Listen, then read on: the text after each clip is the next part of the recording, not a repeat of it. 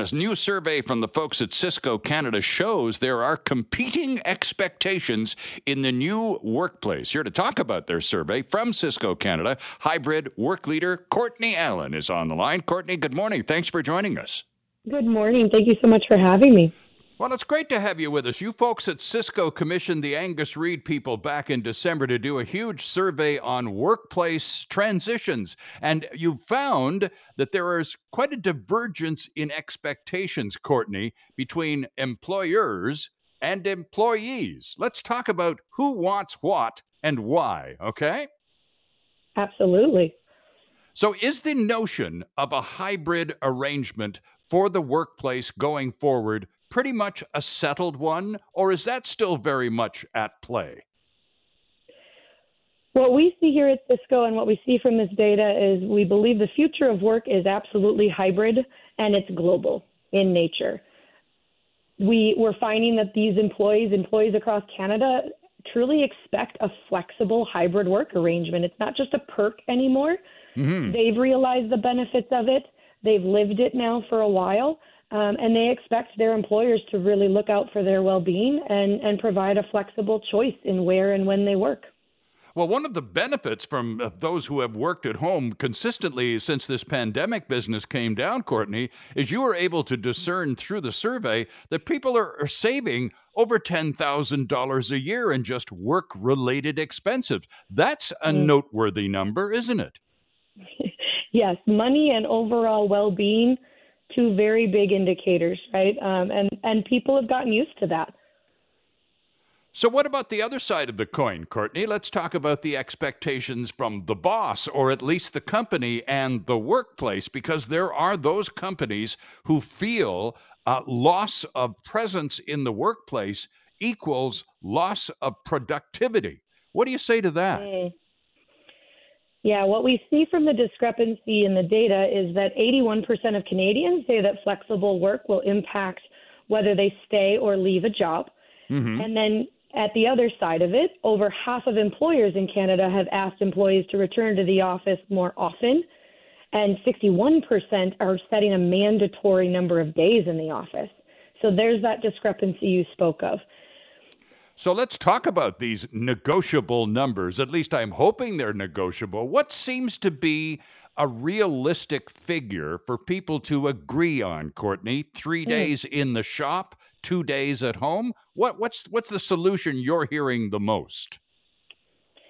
What we've seen at Cisco, and, and that's what I can speak to, is my employee experience and okay. also what we see in the data. So I'll talk about those both.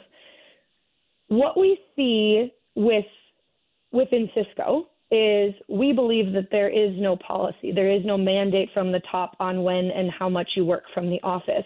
What we've decided at Cisco is that it's up to leaders to really have this conversation with their employees. Okay. Leaders need to sit down with their teams and decide for the work we need to do, when does it make sense for us to come together? Let's be intentional about those moments that matter and when we need to come together to do certain work. But let's also understand what the individuals in our team need to be their most productive selves, their most well selves, right? Um, and I think it's when you see this this open dialogue that this discrepancy can start to can start to drift away, and we can come to an understanding and an agreement made with the employees and by the employees. So, Courtney, it sounds like a lot more responsibility is being shifted onto the shoulders of uh, local managers. In other words, team leaders, department heads, rather than coming down from the president and the, the executive board kind of thing. It's much more localized in terms of directly affecting workers, dealing with the people they, they see the most. Is that a correct mm-hmm. analysis? Yeah, what we saw was when employers responded to this survey, they said that the top priority for improvement around hybrid work was stronger leadership and greater clarity around hybrid work expectations and policies. Okay. So, looking for more clarity on what do we as a company mean by hybrid work, but then yes, we do believe and at Cisco we've seen this when you allow those leaders to really work with their teams and define what it's going to mean for them, but then leaders role model that, they live it as well build that culture, build that intentionality, but then experiment with it. So back to this responsibility, nobody has this perfectly figured out yet. So we need to experiment with it, we need to try it, and then we need to evolve and adapt. Courtney, what about flat out resistance to this whole thing? I'm sure that not everybody is keen and, and flexible and, and good to get along with. And in some corporate situations, there is still a strong belief that the workplace matters more than in other uh, companies. Are you, are you hearing and, and seeing some of that?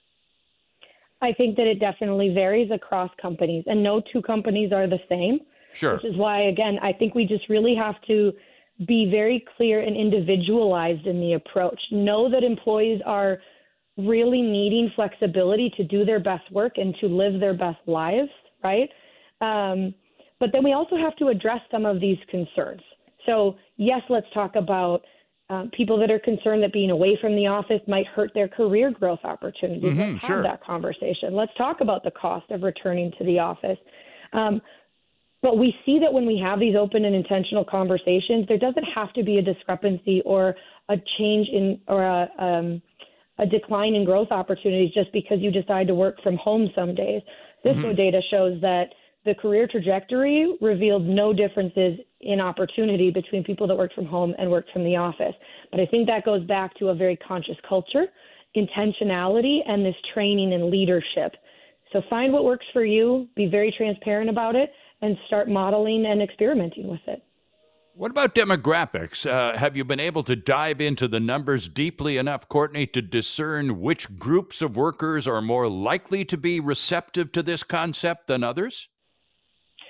We did see that women were statistically more likely to report that hybrid work was very beneficial to their overall well being.